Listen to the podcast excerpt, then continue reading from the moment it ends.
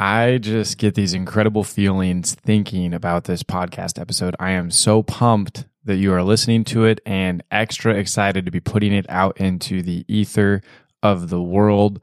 Uh, man, this guy's just awesome. So I imagine you're really going to enjoy it. We go all over the universe with thoughts and ideas. And hey, here's a couple of our sponsors. I want to give a quick shout out to them before we jump into the meat of the show. Uh, sponsor number one. Hey, thank you so much.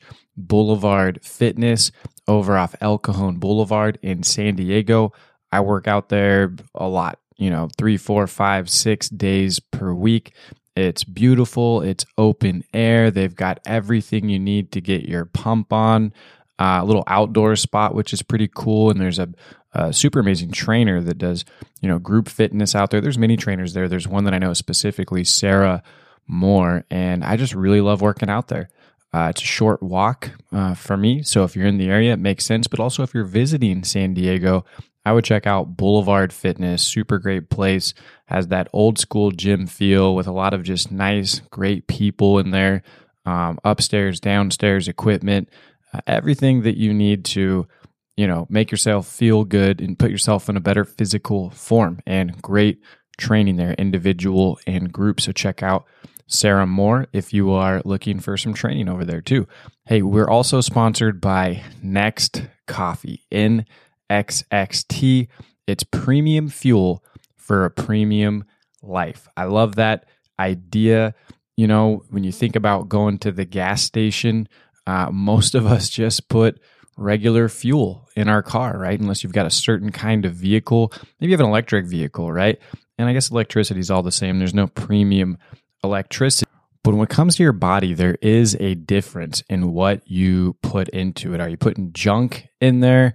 Uh, and that can happen in any with anything with coffee especially there's different types of coffee there's different types of coffee ratings uh, i was talking to someone last night who uh, just tried the signature Ethiopian for the first time, and they said it just felt clean. That was the word that they used. They actually used it for espresso. And even though it's not really that particular roast, isn't really an espresso bean, you can taste and feel the difference. Uh, there is coffee that is just old and stale and not ripe. And that's actually a lot of the coffee that people end up getting because it's mass produced, especially as companies grow and grow and grow. They don't uh, keep the quality and the sourcing the same for their beans because it's hard to scale like that. So you got to get in with that coffee that is uh, just very special and and you know grown with love. And I know it sounds kind of weird to say, oh, you want love behind your coffee bean, but that does matter. The people matter, the process matters, the quality of bean, where it's grown, how it's processed, how it's washed, all of that matters, and that's what Next Coffee does. They also have some really cool gear on their website. So shopnext.com, S H O P N X X T, S H O P N X X T, premium fuel for a premium life. Uh, you can use the code HDP. That's Human Derek Podcast, right? HDP. And I think you get like 10 or 15% off or something like that. And, uh, and if it's not 15% off, you know, go tell those guys, hey, uh, it's supposed to be 15% off. My checkout code isn't working. So it should be good though. 10, 15% off HDP in the discount box. I believe they're doing free shipping on all coffee right now through the holidays. So get yours. Hey, that's also not a bad idea. Why not get some coffee for a loved one, some premium coffee? That could make a pretty cool gift, especially when you see the packaging on that Shady Lion roast. So check out Next Coffee. Let's get into the episode. Let's go.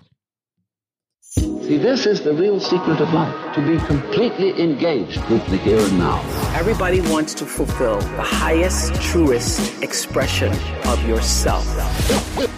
It was all a dream. Today is about the power of you. You've now entered the Human Derek Podcast.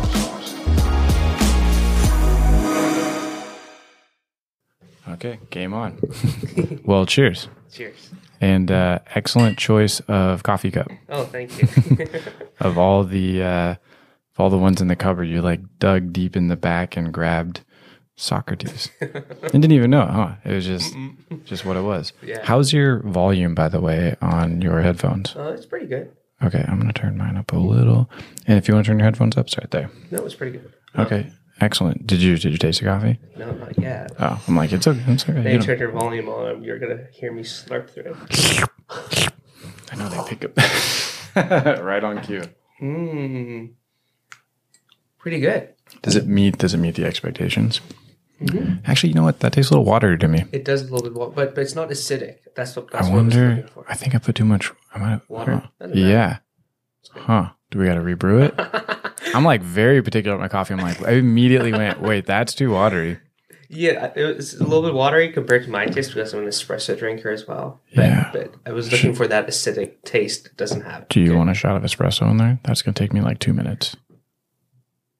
Yeah, that, that's a yes. We're pausing. I'll have a shot of espresso on the We're side. doing. Uh, yep. We'll just record it all. Everybody likes to hear the the marriage and the the kids things though. But uh, okay, we're back. We got our espresso, or uh, because I know Mauricio will listen to this episode, I'm going to say espresso because he Espresso. he's gonna like he's gonna twitch a little and his Italian heart's I gonna know. flicker a beat and uh, and put him out of his Very misery. good espresso. Cool. Well, there we go. I can't believe I'm the coffee guy and I made watery coffee. Oh, so it's embarrassing. It's not acidic though. Most coffees in San Diego are very acidic, which just hurts my tongue and belly. But this is this is not acidic, which is a good sign. Yeah, that's uh well I'm glad you noticed that too. Some people don't realize that. There's a difference between um this is a, a medium roast, but it's even a light medium roast. And generally a lighter medium roast is more quote unquote acidic, but the what, what's really happening is that most coffee that you get mm-hmm. just in general, the beans aren't ripe mm-hmm. or they're not the right amount of ripeness. So coffee companies will uh, roast them, like just over roast them, Exactly. roast them mm-hmm. way more. Yeah. Oh, you know about this? Okay. So that's and so when you're getting it, it's like it's just Disgusting. well, and they're trying to cover up the coffee taste because it's not good. I think it also makes sense with regards to like because most people order like milky coffees. Make sure I don't know that your microphone's picking up at all. Oh really? Hello? Oh, there you go. Yeah. Huh. Hello? I'm gonna turn you up a little bit more. Okay, do it. There. That's better. Okay. All right. Yeah, I was saying like most people order like milky coffee. Um, you know, like when you have acidic, it just kind of like blends in with the milk, so people don't. But when you order a shot of espresso, it's like very into your face acidic. It's just bad. That's why I order my beans from uh, um, Italy. It's like Lavazza or like Vergnano, or Oh. they know how to do it. Okay. Well, I'm excited for you to open up the uh, the Shady Lion then and you know do a little taste test. I know. Okay. I would love to. I wouldn't. That one's probably not going to make the best espresso. I mean, Mm-hmm. it could, but it's designed more for uh, brewing, like a, a Mm-hmm. Like- Mm-hmm. pour over, French press, you know, things like that. Uh, that one should be good though. That that bag right Mm-hmm. there. That's actually an Italian. I'll play violin on the first day, opening day. Okay, ah, I like that. It's in a little video. I, I didn't realize that though. That's that's perfect though. That's the one I grabbed. There were like four or five in there, and the ones that I just was like, all right, probably this one. So cool. yeah. And if you uh, if you think yours is better still, that's okay. I'll just hunt you down and give you a hard time. So I'll try to be gentle with my criticism. that's okay. I, lo- I actually love criticism, and we we were talking about this before we started recording that uh, questions are super important. And well, why don't you before we dive into that, I guess share a little bit about who you are, what you do. Uh, uh, my name is Shasha Arani. I'm a second year PhD at UC San Diego. Uh, I'm studying uh, my my uh, what I'm getting my PhD on is astroparticle physics, which is the the synthesis of uh, astrophysics and high energy particle physics. I try to look at the extreme astronomical environments and look for look for the fundamental laws of nature, uh, whether in how nucleons are formed or like subatomic particles are formed or the mass of neutrinos to dark matter, dark energy, and all sorts of stuff like that. Because uh, the, the the trick of that is like uh, we can we can try building uh, experiments on the Earth, but that's obviously limited because it's like human capacity. But nature provides us with this vast laboratory of extreme conditions in the universe, like white dwarfs, neutron stars, black holes, Big Bang. And and if if we be smart enough to utilize them properly, there's like a wealth of knowledge which we can never achieve on the earth. So that's kind of what I do. Yeah, and and you know, it's wild, right? You just dropped like thirty different terms that I'm like, all right, I've got more homework to do. I've already been doing homework, you know, since we first spoke and met mm-hmm. and had coffee, which was which was great. So I'm like, all right, I've got to learn at least. See some- all the Rovelli books around you. Oh, that, that's just what I do. Like when I get interested in something, you know, I'm I'm into it and would like to have you know a somewhat intelligent mm-hmm. conversation. And I I also knew and I did discuss this a bit too. Is that I I find that whatever you get into, mm-hmm. you know, uh, seems to relate to just our our lives in general. Mm-hmm. Like it's very relational. Um, you you actually you mentioned nature too, and most of the time people think of like plants and trees and going in the woods. But I like how when you say nature, you in Cosmos. yeah you go much bigger. Yeah. Yeah, I think that was that was a definition before we realized um, we're not the center of the universe, and Earth is not separate from the heavenly bodies, and like everything is not rotating around the. I think when, when we realized we're just a planet in the galaxy, then my definition of nature at least changed. When, when did you figure that out? Well, people figured it out before me. But when I read them properly and I tried to understand them, it just suddenly clicked that uh, because I love all these philosophers from my enlightenment, like David Hume and uh, um, know, John Locke, and they talk about nature as in cosmos, but but in, in but nature right now means something different, as you say. It means like plants and like animals and like the earth nature. But uh, yeah, as you said, when I mention nature, I mean like cosmic uh, nature. And uh, have you always been curious? And I, I say that from a place of to to do what you do, you have to maintain a, a but to me seems like a very strong level of curiosity. Well, thank you, but uh, well, I, in a sense, that I've always wanted to know, and in a sense, that I was always very um, um, rebellious against authority. I did not particularly listen to what people told me. I wanted to be uh, justified, uh, uh, or I, I wanted things to stand on some sort of ground, and uh, um, probably my dad was very influential in that because he um, he's an educated man too, and he was he was very insistent on arguments. So sometimes we sat and like talked for like three four hours, and all my parent, all my mom and sister got sick and tired of it. just just left, but we were just stood there. Sometimes it got very heated, uh, but but yeah, I think in a sense, I was I was always like I asked, I tried to ask too many questions in my classes. The people who are in my classes know. I hope it's not that annoying. I cannot control myself. it's it's important to ask questions, mm-hmm. you know. And you, you say arguing, and and I I like that term. You know, I'd immediately think discourse, mm-hmm. and it's something that is uh, both an art and and fundamental for us. Mm-hmm. And yet, you know, it's there's a lot of people that when they when they argue or or have this debate, they're not doing it from a place of actually receiving what the other person is saying. I mm-hmm. think to be truly good at it or to make it generative, you know, good, what's what's good discourse, what's good quality conversation. Like mm-hmm. you have to be able to receive the information and then provide new information. Mm-hmm. This, you know, tennis game of of ideas.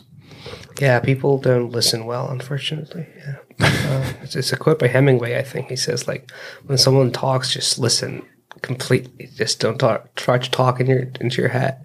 Uh, don't try to, like, I know, uh, come up with arguments. Just listen completely and try to understand what's happening. Then, then you'll explain your thoughts as well. But as you said, that it's like it's like breathing, right? The inhale and exhale is both crucial. If you're exhaling all the time, there's nothing to let out. Yeah. Some would say uh, inhaling is is Uh, really important, like mm-hmm. probably more important than next. exhaling. Getting a little bit out, but mm-hmm. uh, that's a good it's a good uh, analogy there. And we were talking a bit about as well, and I I like this idea of uh, science. Mm-hmm. And science, the last few years, has been a word that was used, almost weaponized in a sense of uh, what's been happening with the, the medical science specifically, but really, truly good science. And it seems like most of the work that you're doing, you have to be able to ask questions, uh, have validity to it. You know, there, there's nothing that's, you know, the sacred cow. Is that is that a safe assumption? Mm-hmm. Yeah. Yep. Um, as I was like telling you while you were making the coffee, uh, um, I'm so lucky to be working with these two great physicists, George Fuller and Brian Keating. And like almost majority of our research meetings is just someone presenting something and everyone trying to like bring it absolutely down to the ground by, by all sorts of criticisms from the way the plots are made, from the way the data was gathered, from the way the telescope functions, to the way the analysis was done, assumptions in it. So, um, yeah, that's that's what physicists try to try to do day and night. I got into some trouble for doing that in some talks, but but in the general scheme of things, uh, that's that's how it should be. Yeah. Well, it's it's the approach too, how you Mm-hmm. do it, right? Does it come from a good place, or does it come from a place to try and, and bring someone down in a mean way? And- Mm-hmm. And my you know guess here would be that it's not to be mean; it's to be constructive. Is it out of selfishness or selflessness towards the topic that you're studying? That's cool. Yeah. Why why do you think that for you know we all have egos. Mm-hmm. We need one of those to to run around in the world. That's our identity. But uh, why do you think? Maybe you find this in your field as well that Mm-hmm. there are really big egos in, in a sense of uh, people trying to create a sacred cow. No, this is fundamental. This is the way it Mm-hmm. is. There's no way to change it. But why, why do you think that just exists out there in general? It's a Very good things? point. I was actually thinking about it this morning. Um, I think it's because um, delving with the unknown is very difficult emotionally, maybe. Um, um, to to keep working on something for hours and hours uh, without knowing whether it exists or not, and you're like building basically this imaginary edifice um, um, of ideas and developing them. So it's very emotionally difficult for people for humans, I would say, because we're creatures of certainty to some extent. And um, I was, I got to the conclusion this morning that there's no way around it. You have to assume certain things are true and right, and get emotionally fixated on it for now, and and develop whatever you have based on that. Um, I've, I've noticed most of these people who are very adamant about their principles. Uh, when you sit and talk to them clearly in a very like clear, logical, and unconfrontational way, they they accept it. They're like, yeah, um, um, this is just an assumption I made. Um, in order to explain all, everything else, usually when you see them react, it's because they see some confrontation outside and they try to like uh, close up the bubble and defend it. But um, m- multiple times, like great physicists that I've met, um, and I've really pinned them down on certain fundamental axioms that they believe. At the at, at the end, they they they they say it. Like with Rovelli, um, he has this famous uh, paper on mathematical Platonism, which he argues against it, and I'm very much for it. And we had this long chain of correspondences, and at the end, we agreed to disagree. He was like, "Yep, I think this is what makes sense to me. I don't, I cannot prove it." I was like, "Fair enough." Well, and that's uh, you know the fact that you're debating something, you know that makes it theory, Mm-hmm. right? So how do you? I mean, in your world, like how do you know something is 100 percent true, or does that just not happen? That's the exciting part. you never know. Huh. He just, he just, uh, that's the actual, the most fun part of it. And upon the, the part that's very exhausting to people, you just have to assume certain things are true and then build on it. But that, that part is very difficult to not have full certainty on the truth of something and then building on it.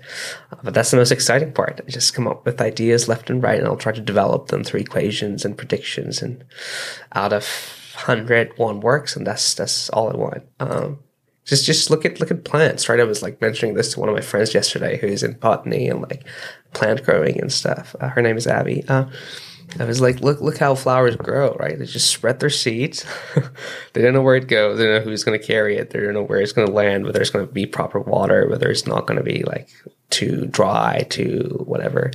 Uh, but just just spread it as much as you can, and you just let it sit in the ground. And something eventually grow out of it. That's the exciting part. I think that's that's the part that makes most people not be interested in theoretical research. Uh, it's very it's it's. I find it extremely exciting and fascinating, but I could I could see the uh, terrifying part of uncertainty in it. Yeah, and we there's a lot of research around our human needs, Mm-hmm. you know, and there's a short list of things that uh, we all are at different markers. If we put everything on a scale of zero to 10, Mm-hmm. you know, you might be at a 10 on one or a five on another. And, and one of them is variety, right? So and that's kind of like the unknown. Mm-hmm. Oh, is it? Mm-hmm. And another one is, is knowing, a sense of security and knowing. And so I could imagine someone who must know something Mm-hmm. uh, would run away from this. At the, at the same time, it makes me think of, you know, religion in a sense. It's, it's interesting because you'll find someone that is, you know, very strong in their faith and religion, and they will say something like, "I know that we're going to heaven after this," and it's like, but there's no, how did you prove that, right? But they have faith in it, and they know, so they're very certain in that, and uh, and when people's faith in something gets challenged, that's very hard for them. You're basically challenging your faith every day. Exactly. yeah, but I think that the, the beautiful thing about science is like your faith uh, in things ultimately turns into um, colors and musics and nature. You come up with numbers and laws and principles, and you see uh, existing reality right in front of you. You build telescopes. You do like build colliders. Um, um, um, you do all sorts of experiments, and then you verify your faith. Um, and it stands for now until the next generation of tests. But uh, I think that's what uh, uniquely uh, um, separates science from from all the other faith oriented um, um, pursuits. At the, they all share the same need for faith and certain ideas, but the beauty of science is like it leads to, as I said, like uh, um, colors and musics and shapes and forms in nature, and ultimately you can you can you can feel it. Um, would you say you think in a very visual way? Oh, I think in all sorts of ways. Um, I'm I'm very uh, musical by heart, um, so um, I think a lot in terms of harmonies and musics and stuff. But I think the true way that I think is not. It's like it happens unconsciously. It happens in the back of my head. So I just let the ideas sit there, and then they. The problem is you never know how long you should wait. Uh, sometimes you have like assignment due dates and research presentation due dates, and it doesn't really work like that. But maybe that's why I dislike due dates. I want I want the subconscious to do its job. Um, but unconscious, I meant. Uh, but yeah, um, no, I think the true part of thinking happens unconsciously. You just feed it with ideas and excitements and emotions, and it just boils into something interesting and comes out, and you have to catch it at the right time. Uh, that's why I have my canvas ready. I have my violin ready. I have my I know uh, notebooks ready to just catch it when it comes out. When lightning strikes, capture Exactly. it. I think the kids would say uh, these days, "Let it cook." Oh, really? You heard that term? They're like when somebody's you know boiling something or they're like, "Yeah, let, just let it cook." That's yeah, hilarious. Yeah, I know, right? Yeah, I mean, I, understand it. hmm it's uh you know read a little bit of quantum Mm-hmm. uh physics the this one book that basically just had the slit experiment explained six or seven times and i read it a couple years ago and i was like okay like Mm-hmm. Which this book is was cool. that? Do you remember?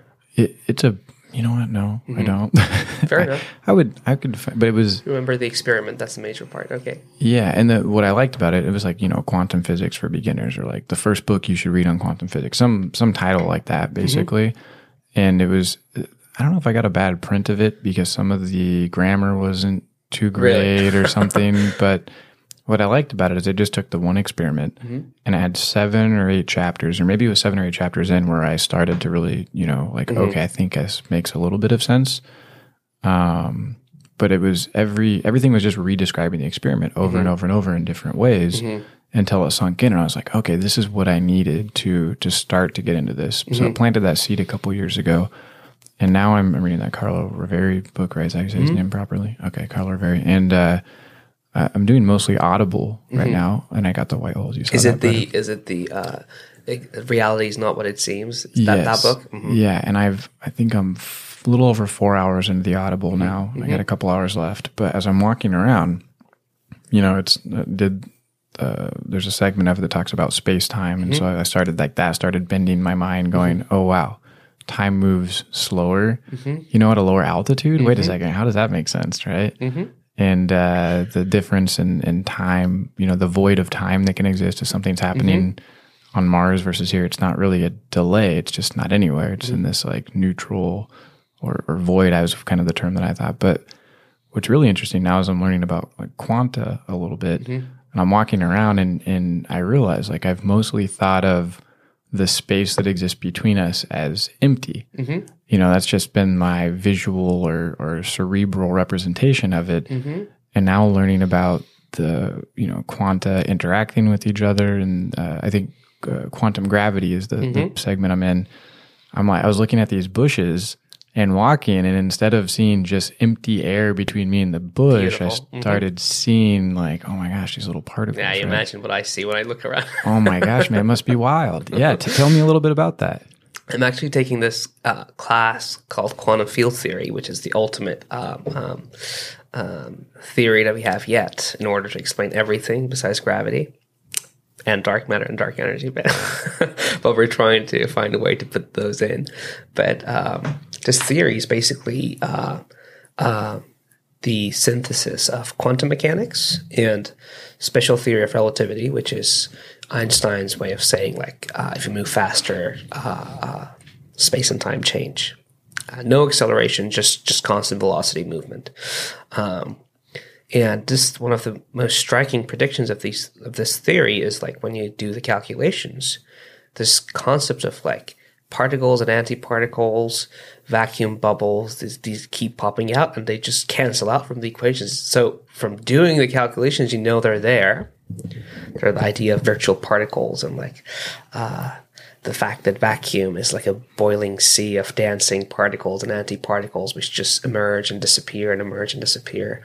Um, um, yeah, I think uh, uh, one of the striking discoveries of uh, physics in the past century was like the fact that there's no vacuum. Basically, it's like there's always fields everywhere, and then and what he call vacuum is basically a lower uh, lower level of perturbation or like excitement compared to the rest of the universe. But there's n- never an emptiness, you know, and that that comes to us with the with the cosmic microwave background too, right? The cosmic light.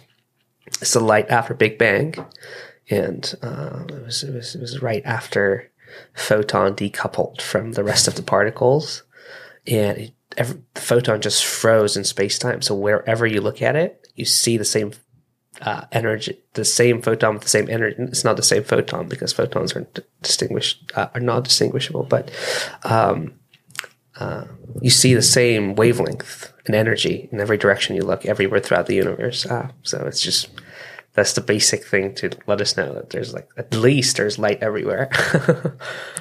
Huh. So I'm not sure if I'm tracking on the. So what do you mean by wavelength?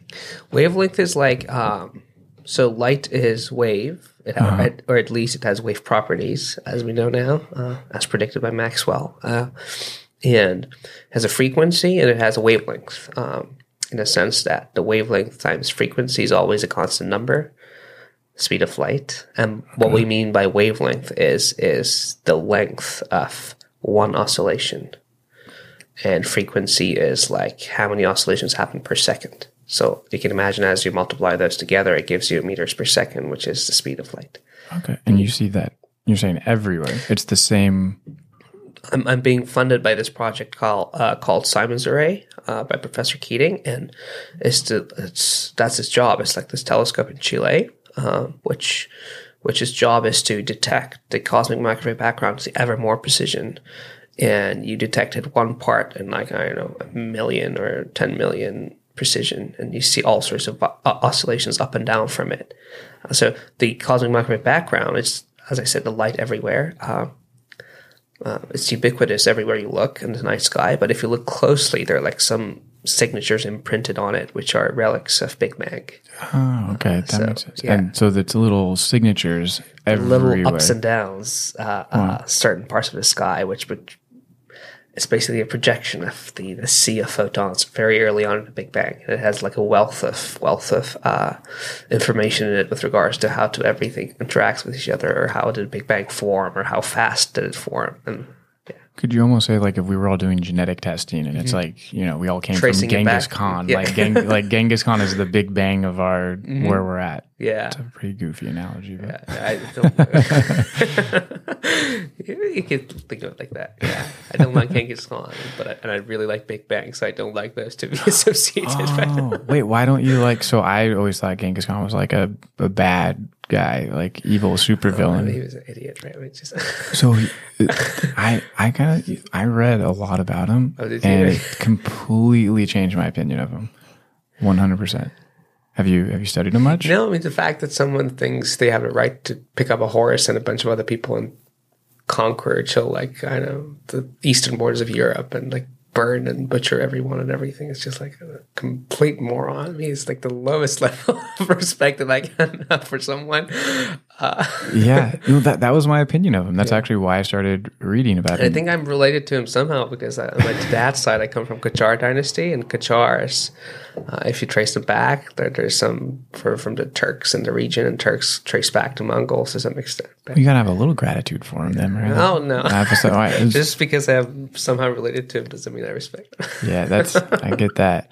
He, you know, some of the really interesting things that he did, like a lot of the battles or wars that he had, were mm-hmm. actually not to his provoking. Mm-hmm. Um, he, when you really study him, he tried to trade with people mm. quite often and send envoys and say, "Hey, you're on our border. We would love to exchange goods and mm. ideas." He was actually super open minded. Mm-hmm.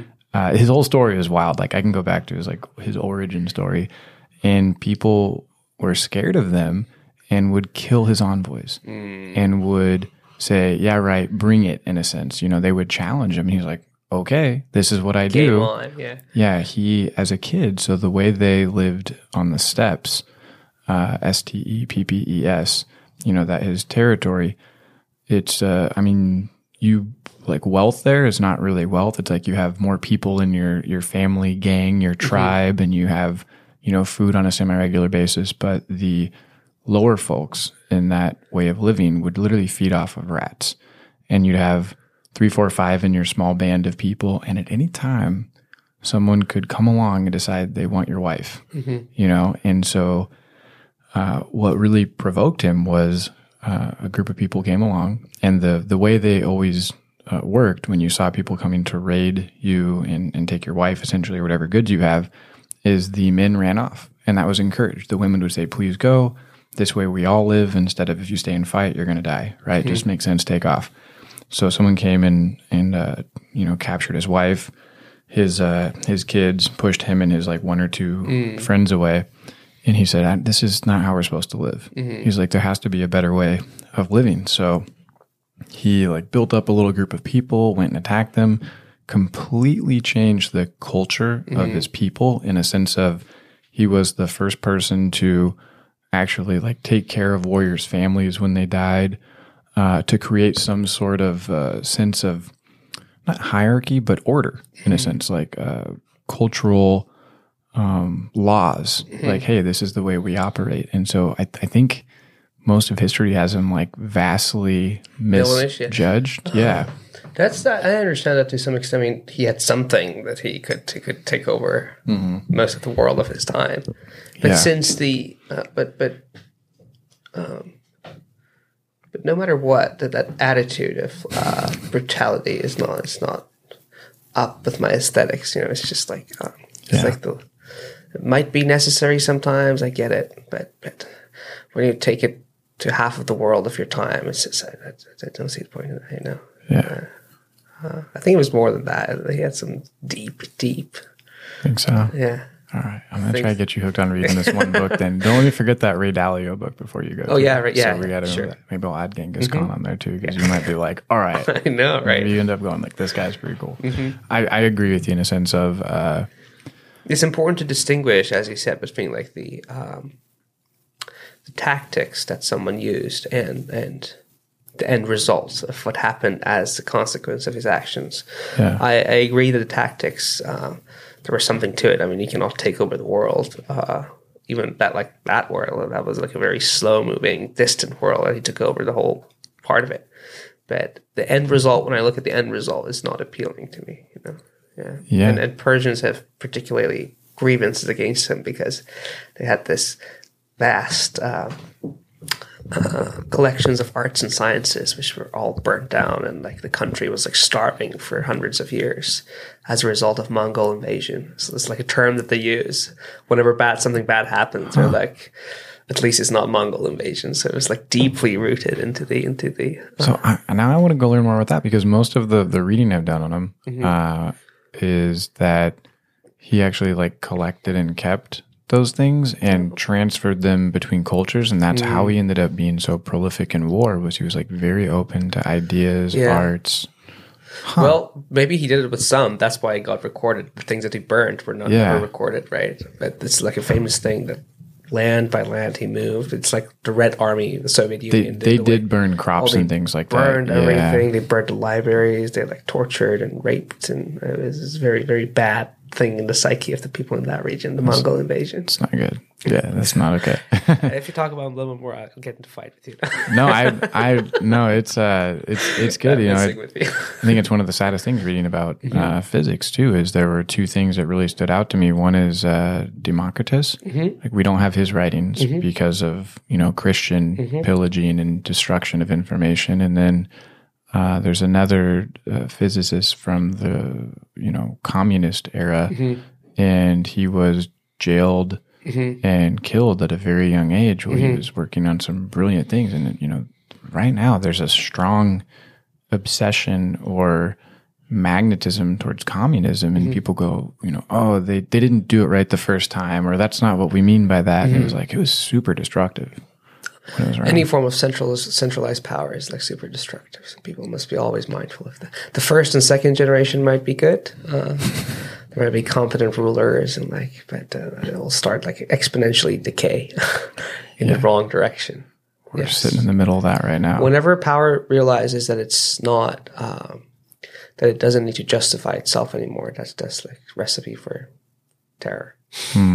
Do you have any good examples of that, like recent Oh, ones? like like just look at the, throughout the history of humanity. I mean, yeah, all the like wars and destructions and tyranny and dictatorship and all of that is because a group of people think that they have power and they don't need to justify it. Look at look at the Catholic Church during like the medieval ages and oh the, the church like the religious institutions might be very scary too because they think they get their authorities from God and they don't need to justify them to anyone. Um, but in general, any form of centralized power which does not uh, does not see itself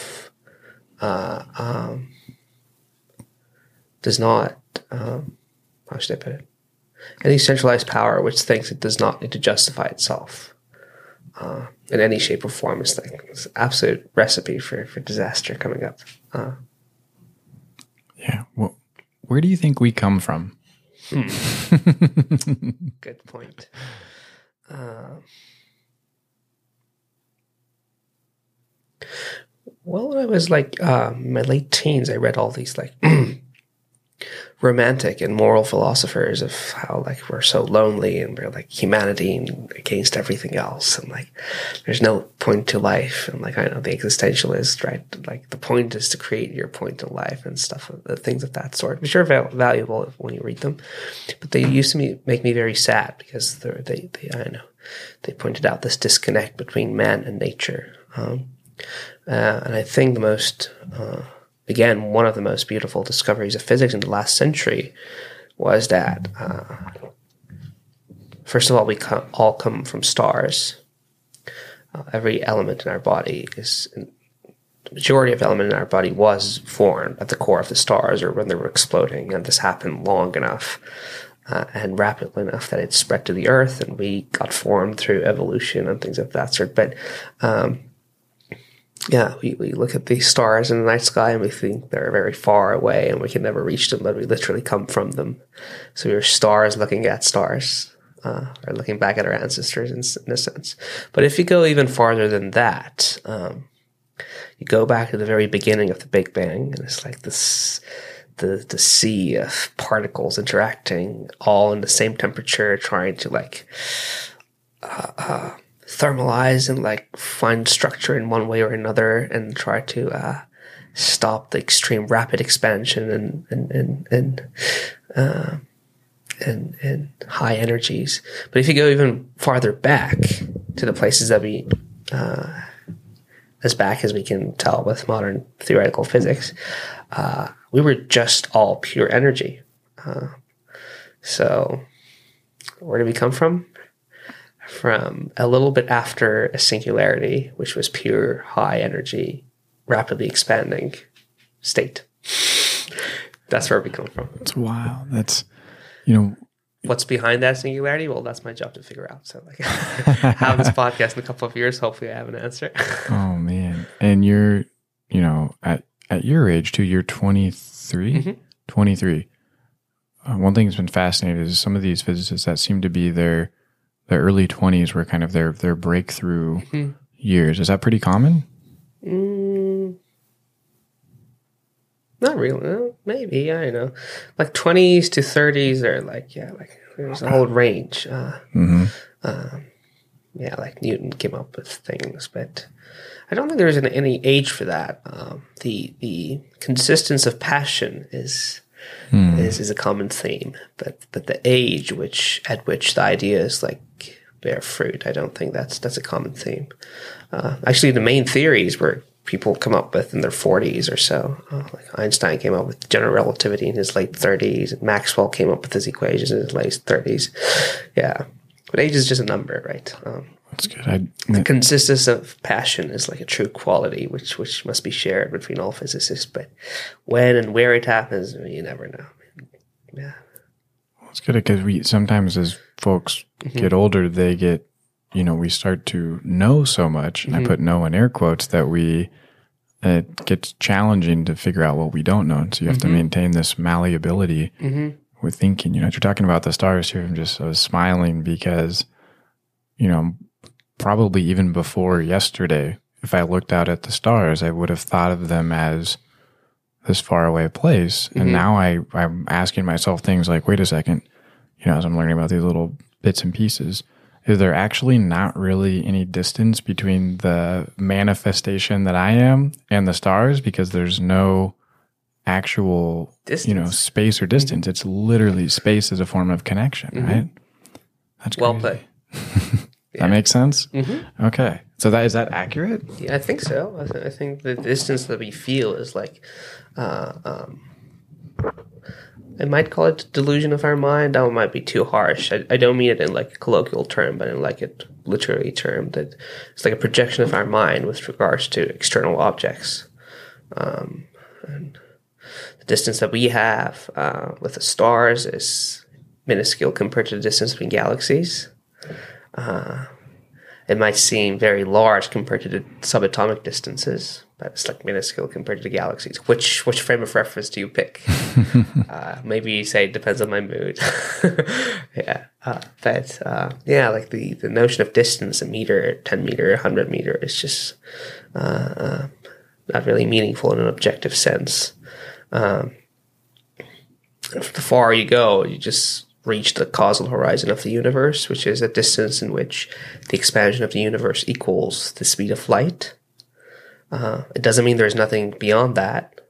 Actually, there is, but uh, it just means that we cannot communicate on this scale with that, uh, with, with with with whatever lies over there. And our causal horizon is different from the causal horizon of a person in the next galaxy. Uh, theirs is a little bit shifted, so they can see things that we don't see. You said you said that so confidently. The person in the next galaxy. Well, I might have some knowledge that you guys don't. what do you mean by that? No, Yeah. I'm just messing. As physicists, we try to like, we really like to say that. Yeah, what if you were in the other galaxy, a person in the other universe? Yeah, it's like this. By that, we mean like a mathematical system on another galaxy. We try to personify mathematical uh, systems. and statistically, it just would make sense that there is at this point. Should be something, yeah, but um, we've been looking very hard at it. Like UCSD has a very good group on detection of exoplanets um, and detecting like all sorts of frequencies from the night sky and seeing whether it fits with the um, theoretical predictions of our models or is it like some sort of a biologically created uh, signal. We haven't seen anything yet. Once in a while, the government comes out with the videos that they say, "Oh my god, look at this thing moving so fast," and um, I, I haven't seen enough evidence for it yet. Hopefully, sometime soon. It feels good to know uh, there's another intel. I don't actually. I don't know. It depends on their nature. Whether they're, whether they're violent or peaceful. Probably, if they were violent, they would not have survived. They would have destroyed each other. But uh, hopefully, they're Isn't that peaceful. kind of what we're doing right now? well, Are we peaceful or are we violent? oh, I don't know. We're like a confused mix of the two. We're very moody creatures, I guess. Uh, we undergo peaceful times, and people get bored, and they're like, "Okay, what did all this peace bring us? Uh, let's do something new." And they start wars, and they get tired of fighting, and they're like, "Okay, what did all this war brought us?" And then they we enter the peaceful era, and in a sense, it's like a pendulum, which the peaks are getting higher and higher. Uh, the violent parts are becoming more violent. The peaceful times are becoming more peaceful. But um, hopefully there are always a few people who save us. Yeah, I have I carry this belief, and, and I I'd like to think that most of my beliefs are pretty flexible. Mm-hmm. You know, like I carry them in a sense of with conviction. But mm-hmm. if something that makes sense, you know, invites itself in, it's like, all right, you know, I'm open to change it. And when you think about, we've talked about religion a little bit. You know, good. I think of God versus Satan, or good versus evil. Mm-hmm. But this idea of peaceful or violent, like there's this yin and yang, black and white, mm-hmm. and you know, everything around us, to my understanding, carries a, a positive charge or a negative charge. Mm-hmm. You know, right now in our current era, we don't talk as much about God versus Satan in the normal pop culture trending conversations, but we talk about positive vibes, like good vibes and Yeah. bad vibes. And it's, to me, that's another, you know, construct or way of saying, like, what are you focusing on? What are you inviting? What are you creating? Something with a negative charge or something with a positive charge? Charge being like a moral uh, symbol, right? but also uh, at a you know level of the energy and the uh, what, what was the word you used? Not vibration. Um, per Perturbation. perturbation. Yeah. right. I mean, is that a fair? Could you say that goes positive, negative? Well, I don't. I don't like to think of things in that way. I think putting like a positive, negative grid or like good and bad grid on things limits our understanding of them. Um, Nietzsche in his has a very famous book called Beyond Good and Evil, in which he ap- he, he advertises for a totally new moral system which goes beyond uh, good and evil, and he talks about the fact that good and evil are like ancient myths. Um, um, I don't think anything particularly nature is good or bad. Uh, like uh, to me, uh, know, a dry desert might be considered bad compared to alpine uh, forests in Bavaria, but uh, or like kind of good rich coffee is good compared to like a crappy acidic coffee that they over roast. But nothing in nature is particularly good or bad. Things are. There's a neutral as well. Yeah, I mean, nature is beyond judgment um, in a sense. Um, she's like glowing in her perfection of harmonies, and like things are created and annihilated, and, and, and things take hundred different forms and shapes at different times. Um, I think um, good or bad is an innately human instinct to put put on things. Uh, it might be considered necessary to take actions, but I think we must be considerate of the fact that uh, it is a product of our mind. Um, I think that that could give a lot of ease to people if, if they think of it like that. It might actually make you kind of sad because, like, I know, children dying, an innocent child dying in a war, according to nature, that's neither good nor bad. It's just how things are. But according to me personally, that's like extremely tragic. Uh,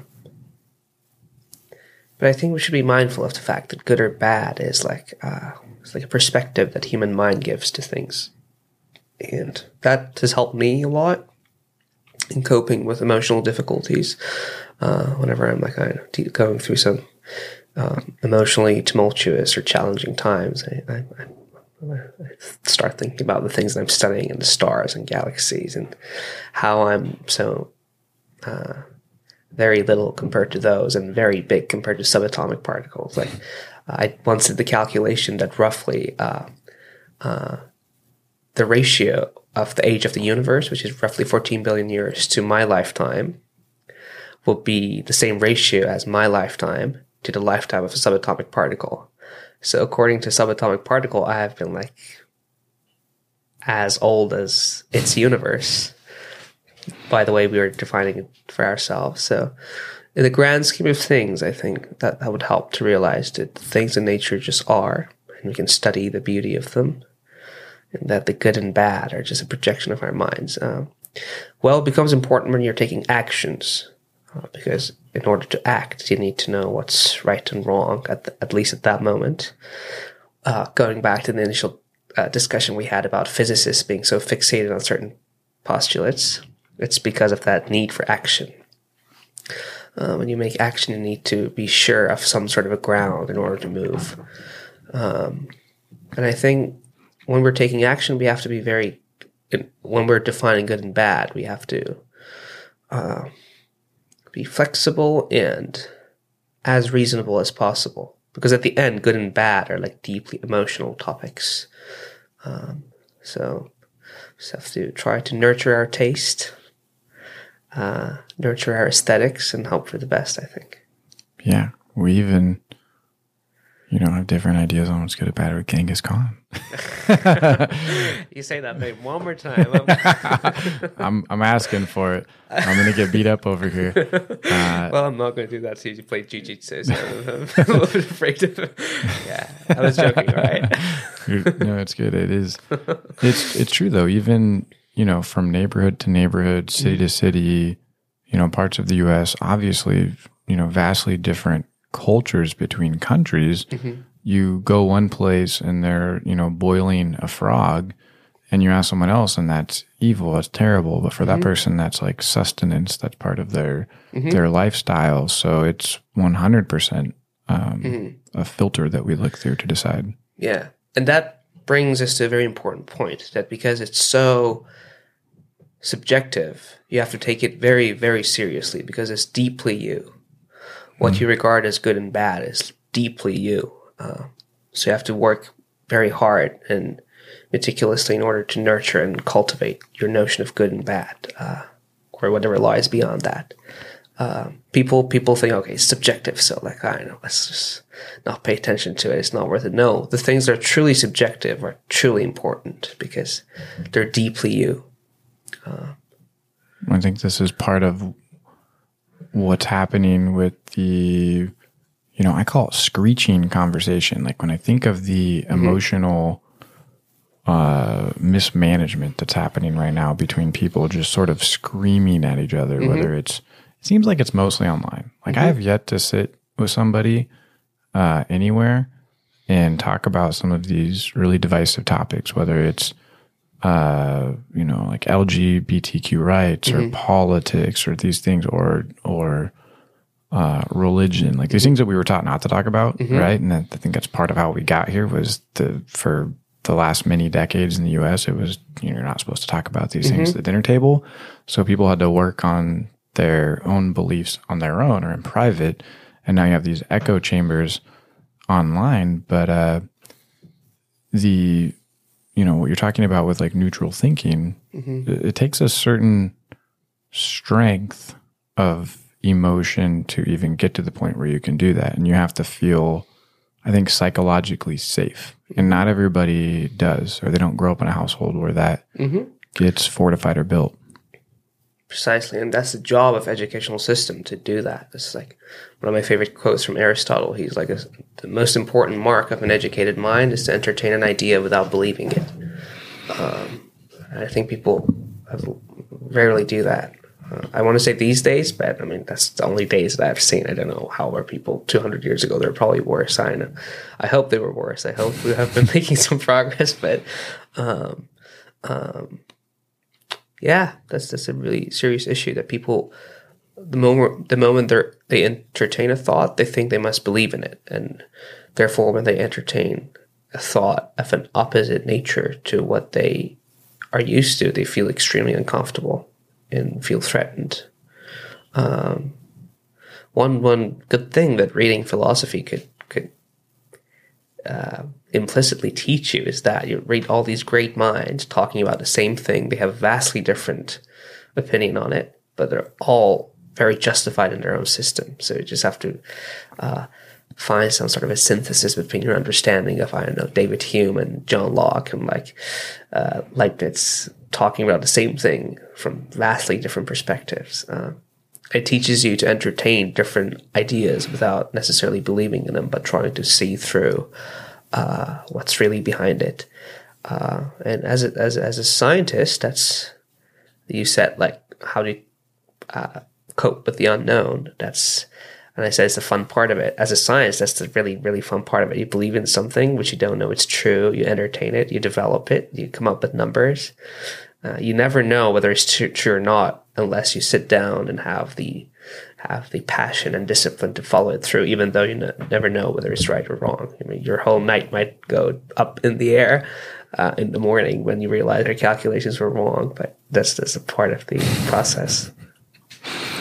Do you, you know, there's a an interesting data point that like a disproportionate number of billionaires have dyslexia, like a, hmm. a crazy high percentage. And I, one of the things that makes me think of is, you know, did they, did that help them in a sense of they were having trouble reading and they had to find other ways to learn? But I guess hmm. the, the question is, do you believe that people can build an intellect to learn and read, or do you think some people just are naturally equipped and ready for it? Hmm.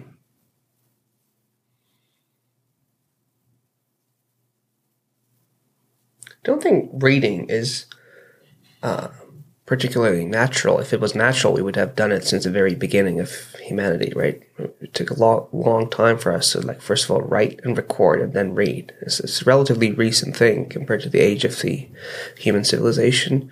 Um, but, but I think the urge to know and to think is an innate ability. Uh, and, and reading just channels it in a certain way, which which people can communicate throughout ages. I, I don't know of any other form of communication amongst people from different ages besides like the things that get recorded, like art pieces, but most of all for intellectual discussions, um, books. Um, so I don't think there is anything particularly natural about it. I think it's just something very precious about it that we have this all these great voices murmuring uh, from the ancient past to this day and trying to tell us things, and it would be just a poor taste to not relish it or, or appreciate it, right? I mean, you can you can on a Friday night you can go and like on a party till the morning, or you can just I know, read Marcus Aurelius or like David Hume, and these people spend their lifetime. They're extremely intelligent.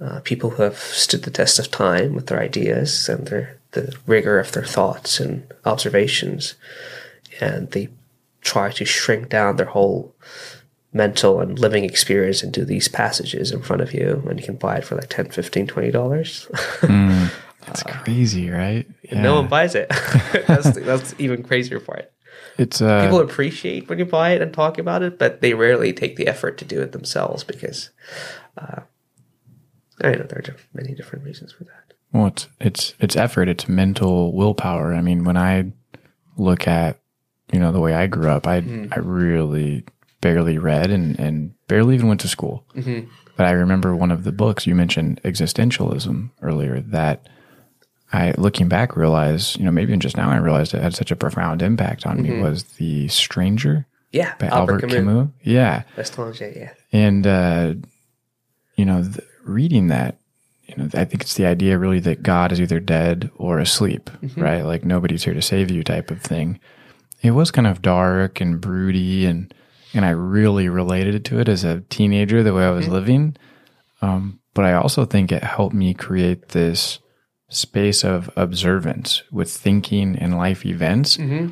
that helped me develop some of the neutral thinking so mm-hmm. that instead of being really caught up in the whatever's happening for you know a reaction i learned to respond a little bit better. And i think that book had a profound impact on that um, even though i've changed my beliefs in many ways since and it evolved it just gave me the the seed of the idea of events um, being different than uh, you know the, the case creating that space yeah to to observe does that make sense yep yeah.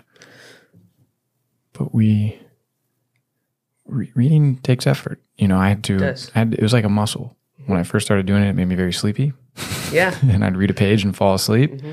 And now it's to the point where you know we used to tell kids once upon a time like, oh, they just have he just has his his head in the books all the time, right? Because uh, you also need to take action, as you mm-hmm. mentioned, but it's easy to get lost in all these things. So you have mm-hmm. to.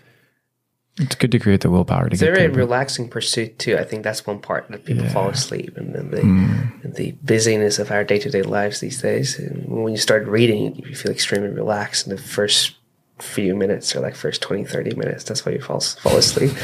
Uh, yeah, I take some of my family members to concerts when, when it gets uh, after a little bit they start falling asleep. But I, I don't get offended by that. I, I think it's a good sign that classical music just relaxes you so much that you feel so safe to fall asleep. I think it's the same thing with reading. I, I've heard that from so many people that they're like, Shasha, Shasha, when I read, I just fall asleep. I'm like, well, good. I keep reading. Yeah. Eventually you get past that stage. Um, yeah.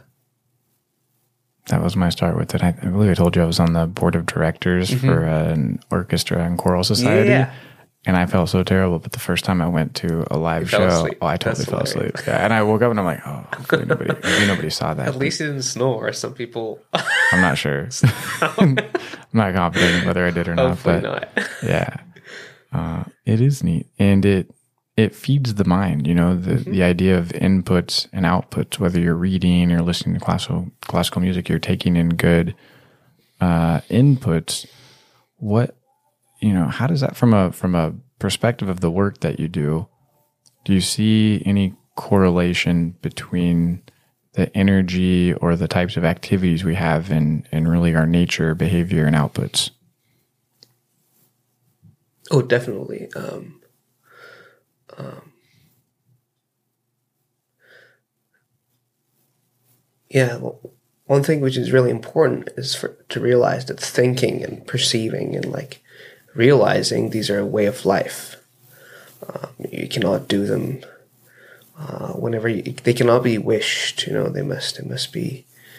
Uh, you must constantly do them as much as you can and let, let them do their thing. But the habit of doing them constantly is what truly matters. Um, uh, but I, I totally think I think we are what we do and we what we give our attentions to. So uh, it's, it's very vital to be to to spend your attention wisely on on, on, on the type of people that you spend time with, type of music that you listen to, type of entertainments that you have, uh, because it might not seem like it at that moment, but ultimately those are what make you you. Uh, is there an equation for that? The equation of the heart, Ah, which is still to remain to be discovered through love. Yeah, we have to hmm. figure it out. Yeah. if you could, I was super terrible at algebra. I actually got in trouble once because I wasn't paying attention in class and the uh-huh. test came and I had answered some of the questions properly, but I made up my own way for Doing doing, it? it. That's hilarious. Yeah, and she held me after class and like went through it and wanted me to show work. And I said, I just started showing her, and she's like, "Well, it works for that one, but it won't work all the time." Hmm. You know, and I was like, "Well, I just was thinking really hard." But could you? Is it possible? This is where my my knowledge is very limited or mm-hmm. non-existent.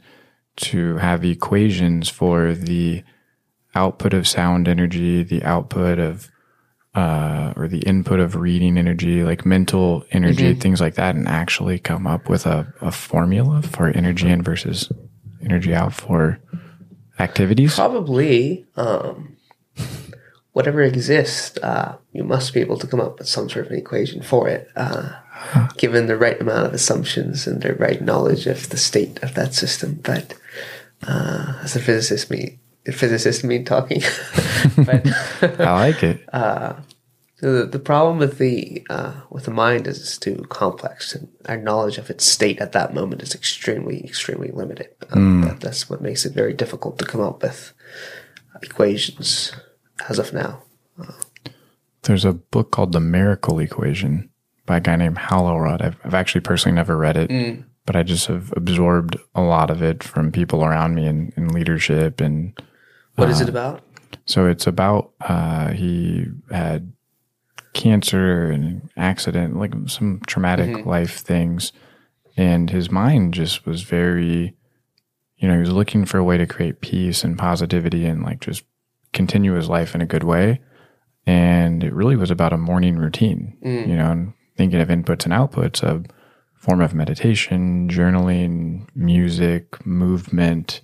I'm not sure what all is in there. I mm-hmm. know those are components of it that would put his, you know, self in mm-hmm. essence in a really good place to go out and build good things in the day. Mm-hmm. You know, basically, I now I'm thinking, you know, those are activities that change the structure of your energy to feel better, so that you can go and, and feed that into your Oh, life. definitely, yeah. our mind is constantly looking for inputs and it's constantly looking to give outputs and it's, very important how we feed it and how we express that output. Both, both of them are very important. Um, and that's the job of ed- educational system to to guide us in that way. But but ultimately like all all of education boils down to self-education. So people must respect themselves enough to do that for themselves. Comes out of self-respect i think. Yeah, that's that's a learned for for many. Um, what do you think of our education system right now in the U.S.? Um,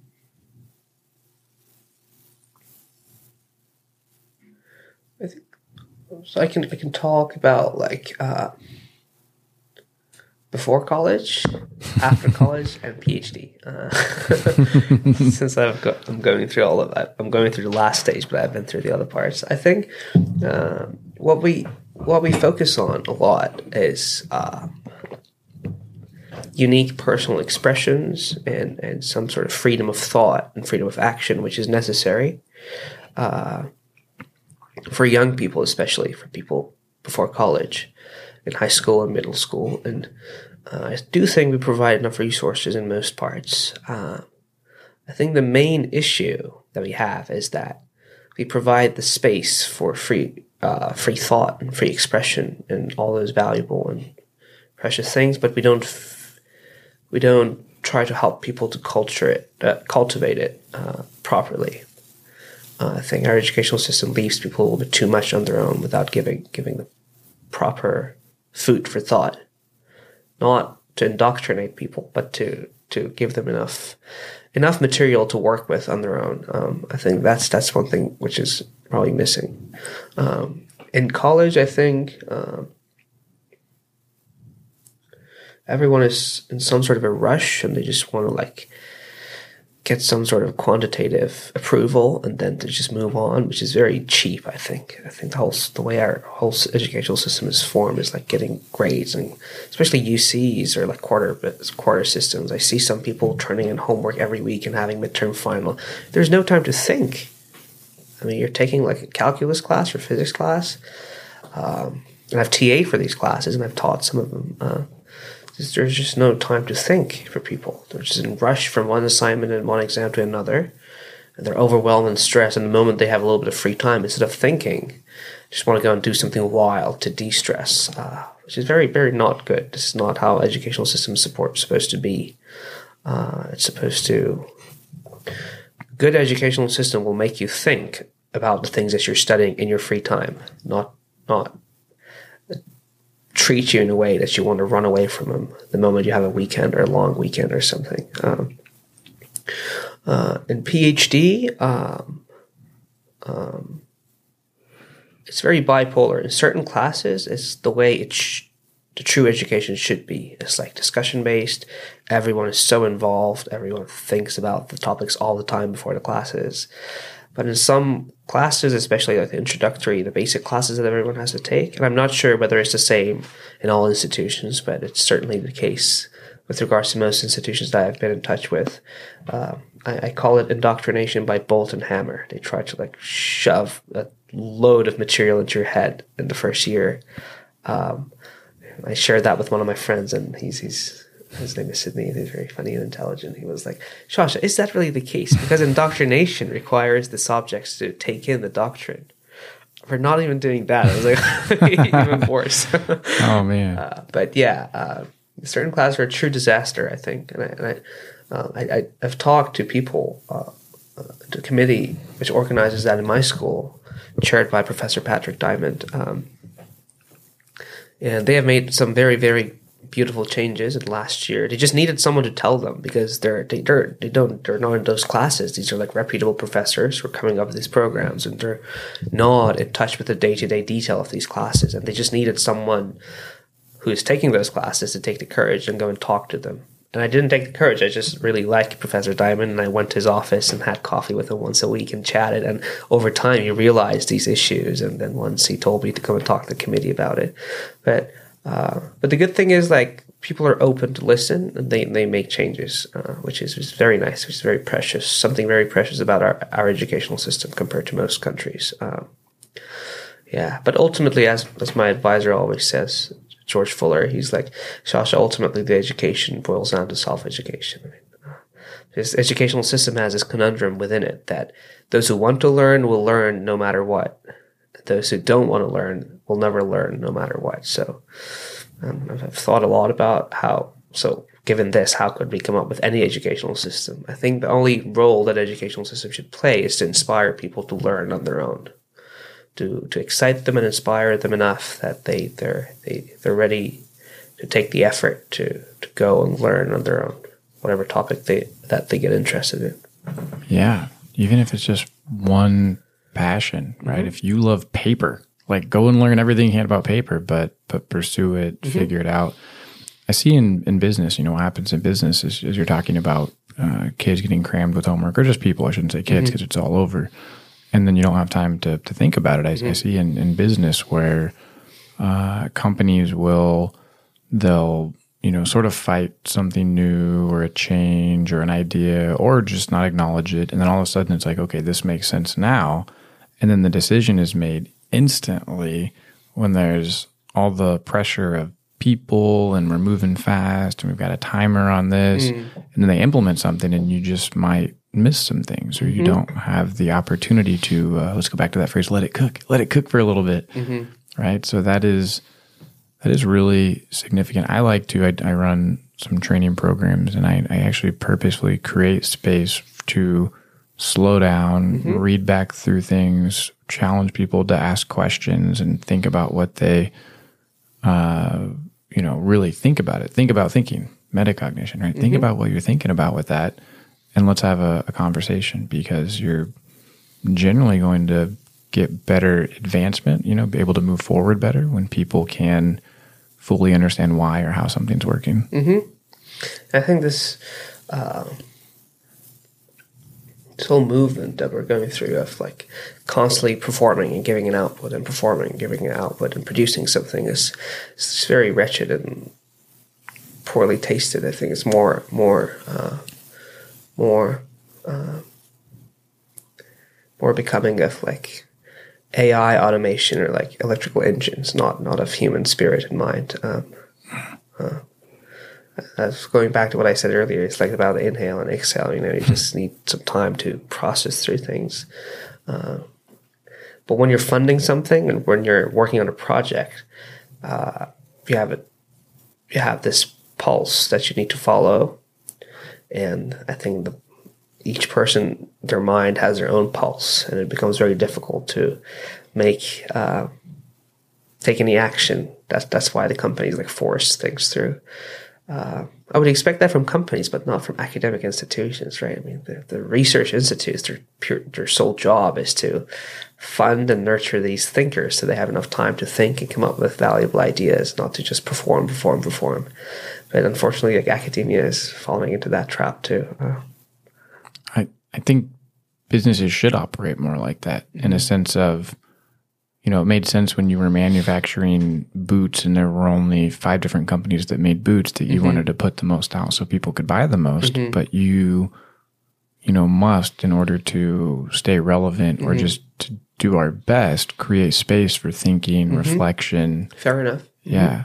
And uh, yeah, and academics, it is interesting. You know, I I feel for teachers in a classroom with 30 kids that were never given the maybe emotional tools or thinking tools or they themselves, you know, don't have that space to be their own little miniature Socrates in the classroom, right? Uh, that's got to be tough. and even in research, I mean, like they're constantly rushing to publish as many papers as possible. It's not like you're not trading oranges. This is like scientific progress. The number of papers is not as important as the quality of papers. Uh, but for funding purposes and for like I know, if they want to get a job in a university, they have to constantly they, they look at how many papers you have published, which which uh, collaborations you have been on, uh, how much money can you bring, and things of that. So it's very like business oriented these days. Yeah, that's Uh, Which is very funny because I did not expect that at all. But it's weird. yeah, I, I worked in a research lab at UC Davis, mm-hmm. and the head professor was leaving for that reason. He said, "There's just they just want us to look at the data a certain way to get more funding, to mm-hmm. publish more work, to get more funding, to do mm-hmm. this, to get more funding. And he was like, I'm I'm done working at a research institute. He's like, I'm gonna learn basically on my own and teach, but that's rough because the things that we publish and how and why we do it have a a massive impact on the way we're thinking about things or believing things too. So there's uh, obviously some really great things that come out of it, but also a dark side. Yeah, and as a result, like you look at the scientific journals, like most of the papers are either wrong or un- or uninteresting, or they never get cited for the same reason because people are just trying to publish, publish, publish, and most of it is just not good work. It's like doing that calculation there a little bit differently and publishing it, or like I don't know, looking at th- this from another slightly different perspectives, spending years doing that instead of like working on something completely new. Uh, but yeah, everything has its own. Do you think maybe now in the world, because of uh, technology and the access to putting out content over, you know, different channels of media or publishing a book, do you think that has become maybe more or closer in significance to research publishing? Oh, for sure. Yeah.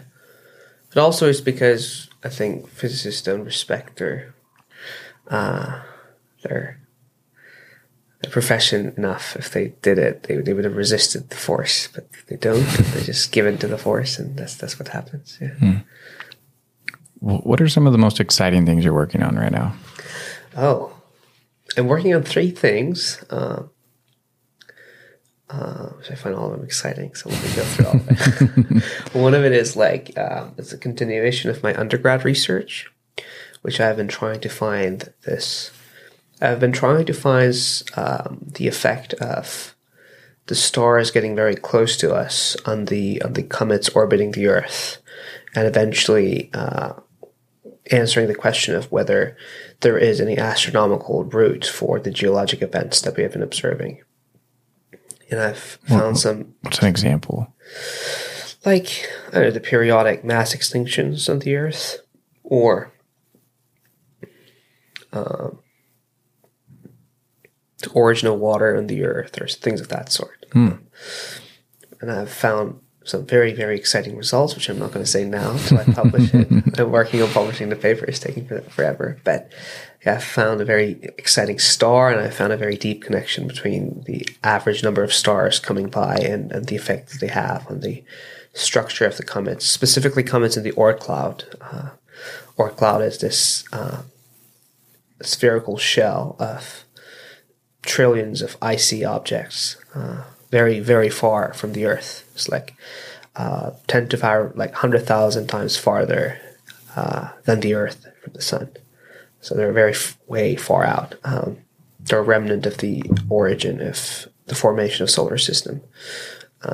Wow. So I found some exciting connections there. Uh, that's that's uh, my undergrad research. What I'm working on right now, as for my for my PhD, uh, there there are two topics. I'm on the uh, Simons Array uh, team, working on.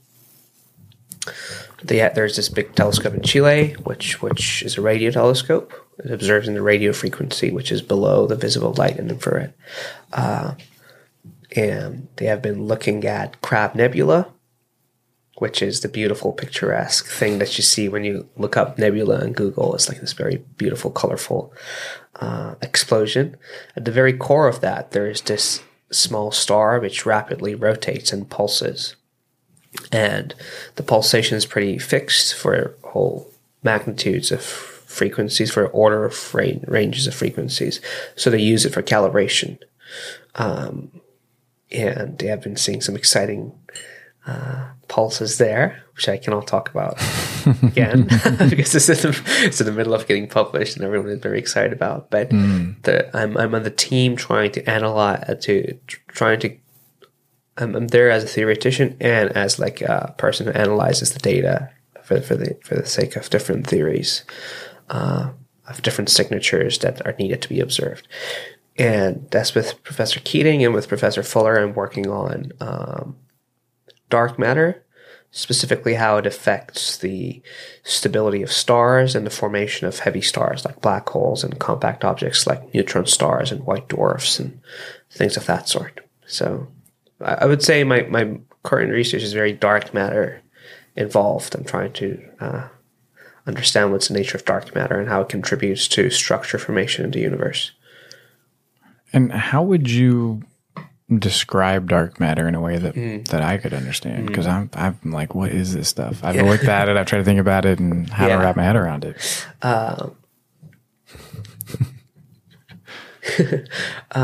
The way I put it is like it's a form of matter which does not interact with light for the following reason.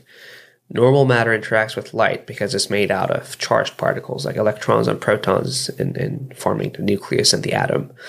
Um, and whatever is charged interacts with light because light is electromagnetic wave and charges lead to electromagnetic fields. So whatever is charged interacts with the waves uh, of, of light.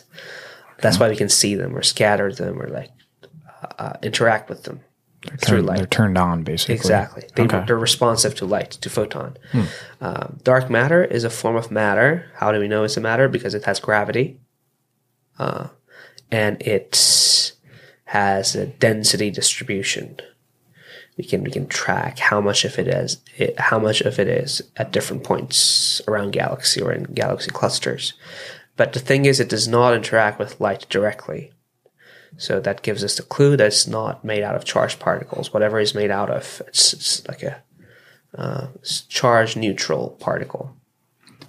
So we know it's there, Mm-hmm. But we don't know what it's made out of.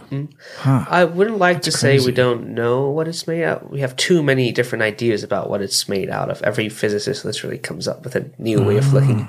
But the issue right now for the experimentalists is to put constraints on what are the possibi- possibilities for dark matter. But in a sense, you can say, yeah, we don't know what it's made out of. Do you know what some of the top like uh, choices are? candidates. Yeah. Yeah. Um, uh, there's this particle called axion, which is uh, a prediction of uh, grand unified theories and supersymmetries and things of that sort, uh, which is a very light neutral particle.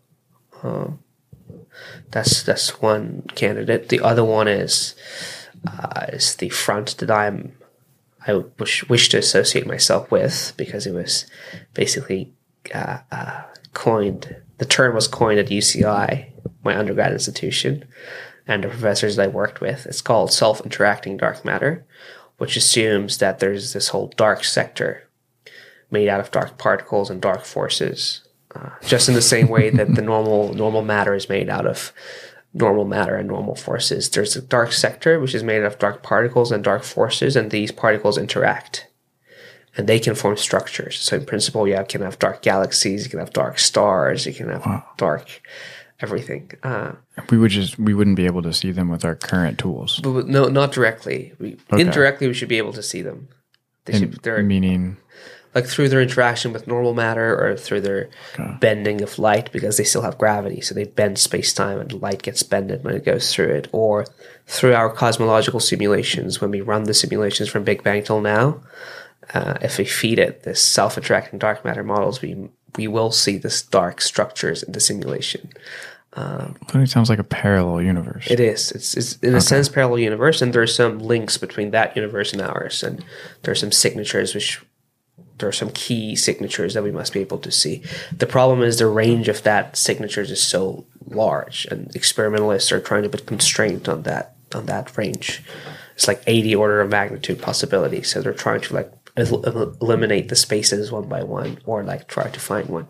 if if it's you know when I think of light and dark, just the terminology, Mm-hmm. they seem like opposites. I mean, is Yeah, there? it's not a good terminology for dark matter. I don't know who uh, talk about. So it's basically transparent matter. okay, so it wouldn't be in a sense almost a mirror, like a, a negative mirror No, of light. no, no. Okay, It that would could be be, in some theories. okay, It could be like the sym- symmetric counterpart of normal particles, but that's just one theory. Um, That's one idea. The other idea, cold dark matter, it says like it's just this other form of particle which which does not interact with itself and just sits there in the gravitational pool. Um, that was the main um, belief in what dark matter is till recently, because uh, when they start there. So first of all, there are these huge cosmological collaborations to simulate the universe from Big Bang till now, given all the knowledge that we have about the laws of physics. They're called fire nodes. They're spread out throughout the U.S. Uh, all the major institutions have some fire node. Like UCSC has a very important fire node. UCI has a very, very famous fire node. Um, and these simulate different aspects of the universe, and then they put them together in form of a larger picture of how the universe and the simulations look like. Then they compare it with real data. Uh, so far, we have done an excellent job reproducing the large scale structures, the galaxy formations, the number of them, the diversity of them.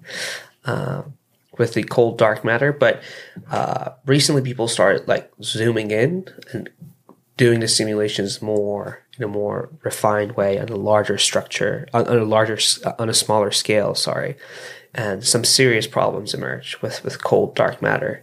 Uh, we see too many of the things that we should not be seeing, or certain things are not the way that we look at them, and these could be remedied using the self-interacting dark matter. So that's how the whole literature came out came about with the with the fire node, Not with the fire, the fire node at UCI came later. It was a theory uh, approach, which they were like, okay, I mean, dark matter is the majority of matter in the universe. Normal matter interacts with itself. Why shouldn't we assume dark matter interacts with itself? Hmm. And they assumed some sort of basic physics of it, and they made some predictions, and they made sense. Then they convinced the fire node at UCI, uh, uh, ran, uh, run by Professor Bullock, to to implement these ideas, and it could solve so many of the important problems to some extent. Um, wow! Even though some people are still arguing against it, but I think the majority of literature is agreed that there's some sort of interaction. This cold dark matter, as it is called, CDM, uh, it doesn't doesn't really do justice. Uh, so I'm on that front of self-interacting dark matter, and the exciting part is like the possibilities are like enormous.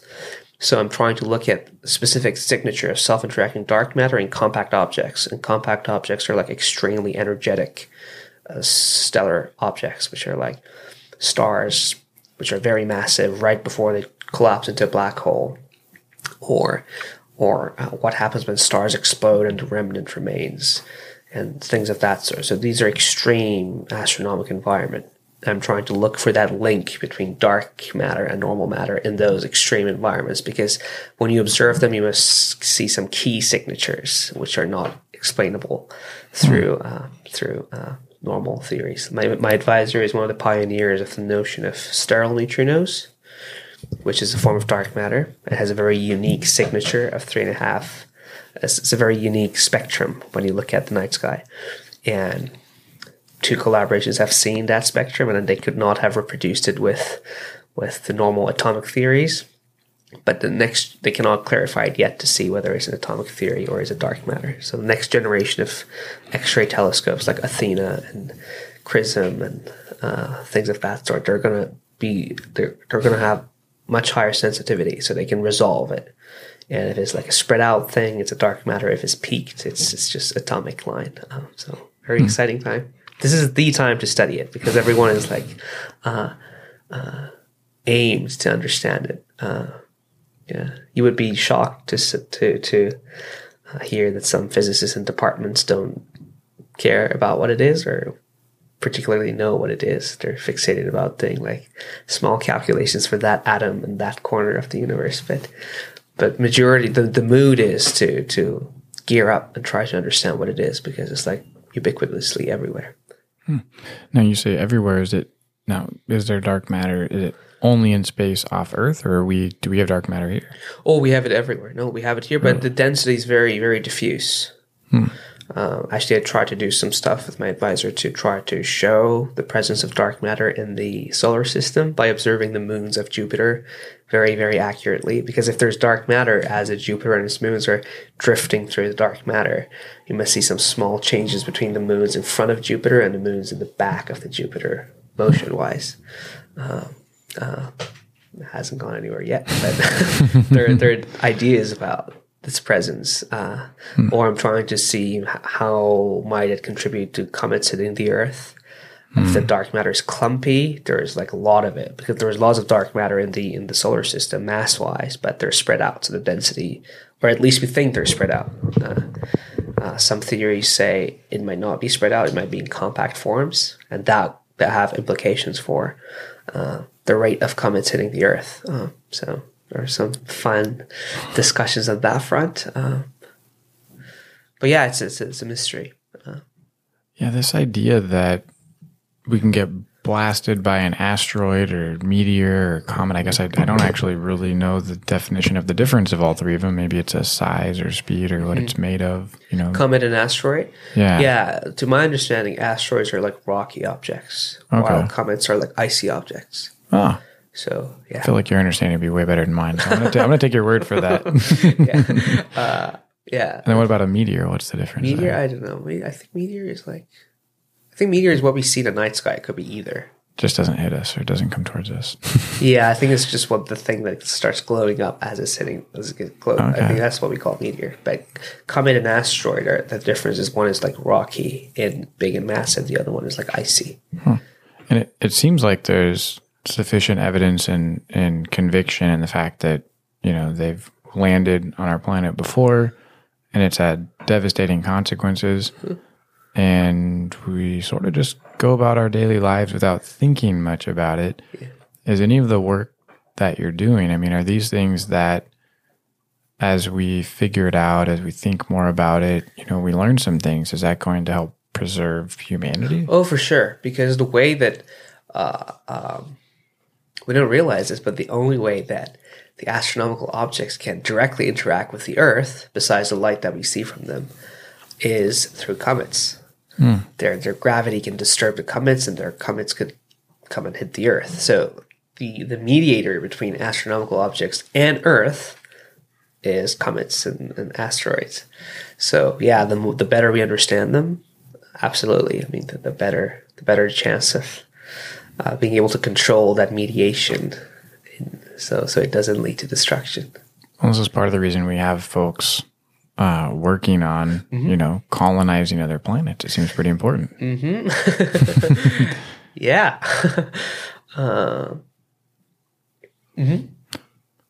By the way, I, I didn't check on time. Do you have a time limit? How are we doing?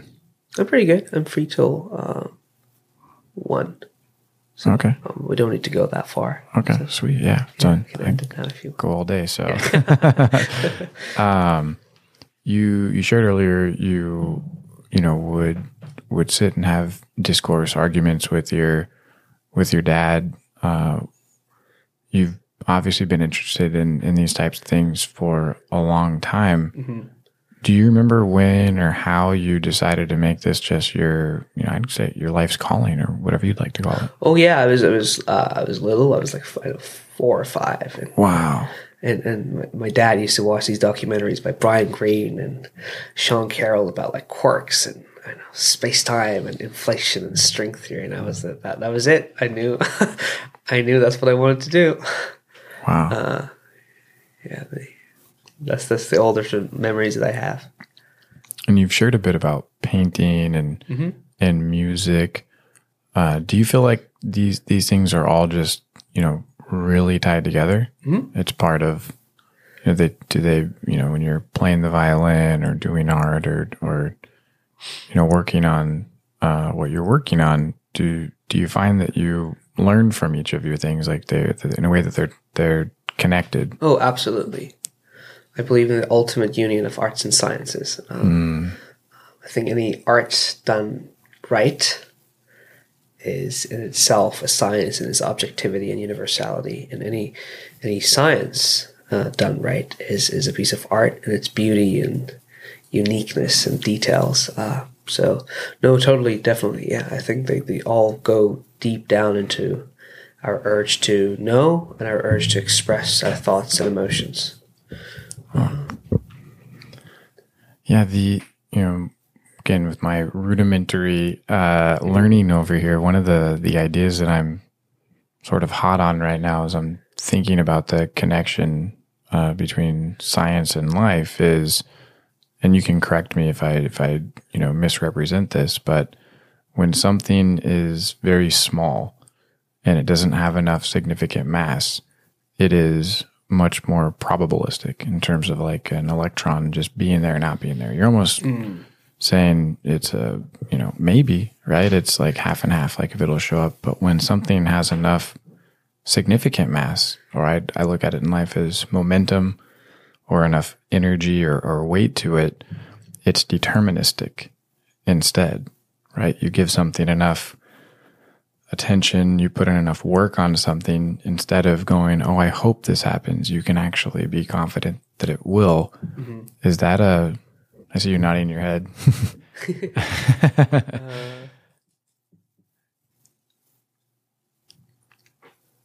could be thought of as some sort of inertia, right? Uh, the more mass you have and the more like momentum you have, the more inertia you have, uh, the more tendency you have to keep your state.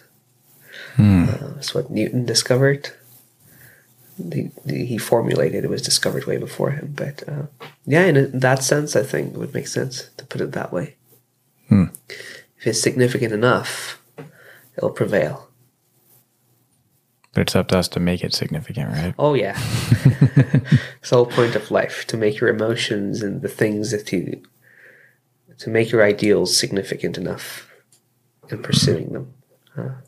Uh, How else could Michelangelo paint Sistine Chapel, or how else could Beethoven write his Ninth Symphony while he can hear a note, right? Uh, Have you been to the Sistine Chapel? oh yes, Man, beautiful. it's been a while. I'd love to go back. I have a funny memory with my dad going there because while we were trying to concentrate on the beautiful painting, someone in Italian was like shouting, "Silence! Silent!" because it was so crowded and they wanted to keep the silence. But it was very funny that the police was like constantly shouting that. So yeah, the creation of Adam painting or the create birth of universe or whatever it's called, the famous hand of God and hand of Adam. It's etched with this sound of silence in Italians to to in my in my head. Uh, yeah, but it's beautiful. It's just wonderful. You uh, you think about the world in a very unique and and special way, I hope not. it, it- in a good way. It's Okay. it's good, Yeah. and uh, you've talked a lot about emotions too. And you know, some folks, uh, whether it's math or science, there's sort of this uh, idea that you know, oh, so and so is an engineer, and they're not really good with the emotional part, but you've managed to really uh, almost find a connectivity or, or relation between them. Do you find that is? Do you feel like that's unique in your field? in my field? Yeah. Oh no. No. Oh yeah. Oh, unique. I thought. I th- yeah, I misunderstood your question. Um, I don't wish to say it's unique because it would be like uninteresting praising of myself. That's not what I want to say. I want to say it's like people either choose one or the other.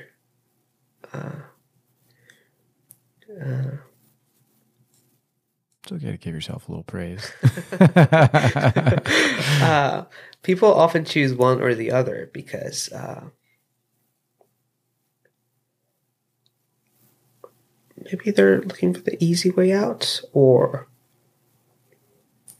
it might be because they look for the easy way out, or I, I don't know how to put it.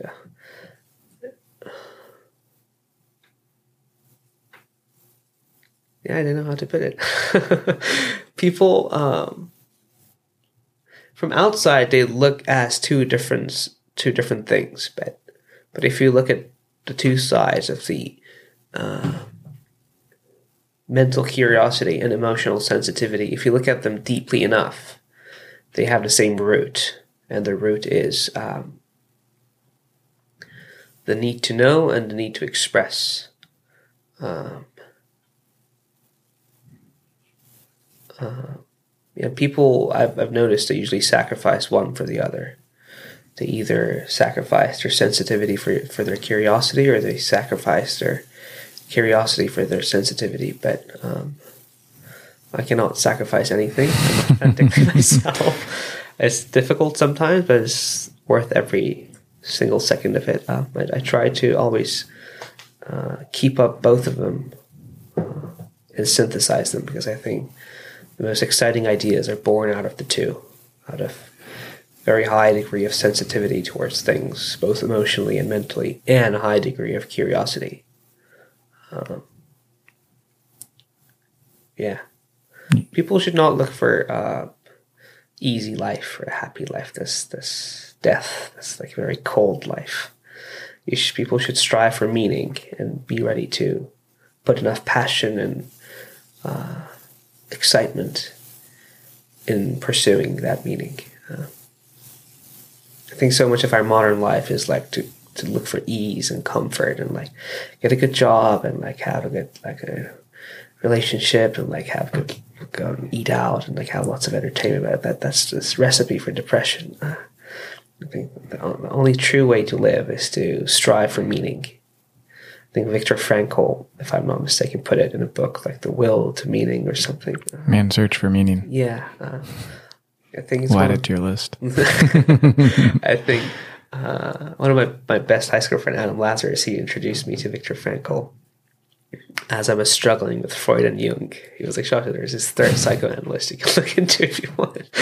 Uh, but um, I, I think the, the urge to for meaning is is the one of, if not the highest, one of the highest uh, levels of human pursuit, and people should take it seriously.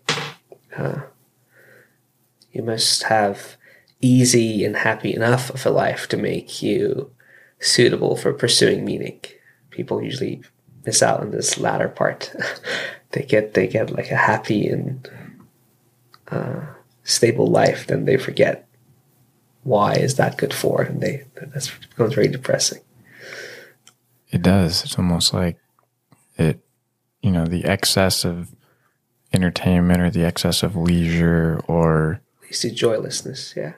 yeah, because you're you're burying that little thing in there that's been talking to you for a long time, hmm and then when it does pop up, you go, "Oh my gosh, I'm." I've seen people do it at a young age. Oh my gosh, I'm 22. I can't believe I I waited this long, or 45, or 50, or you know, it's important. hmm Very important. to the to the It's never late to start. People like sometimes get dissuaded. They're like, "Oh no, I'm too old." No, you're never. As uh, Immanuel Kant puts it, it's it's never too old to become wise and playful.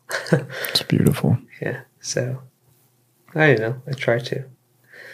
I try to sacrifice nothing, as long as I can breathe. uh, yeah.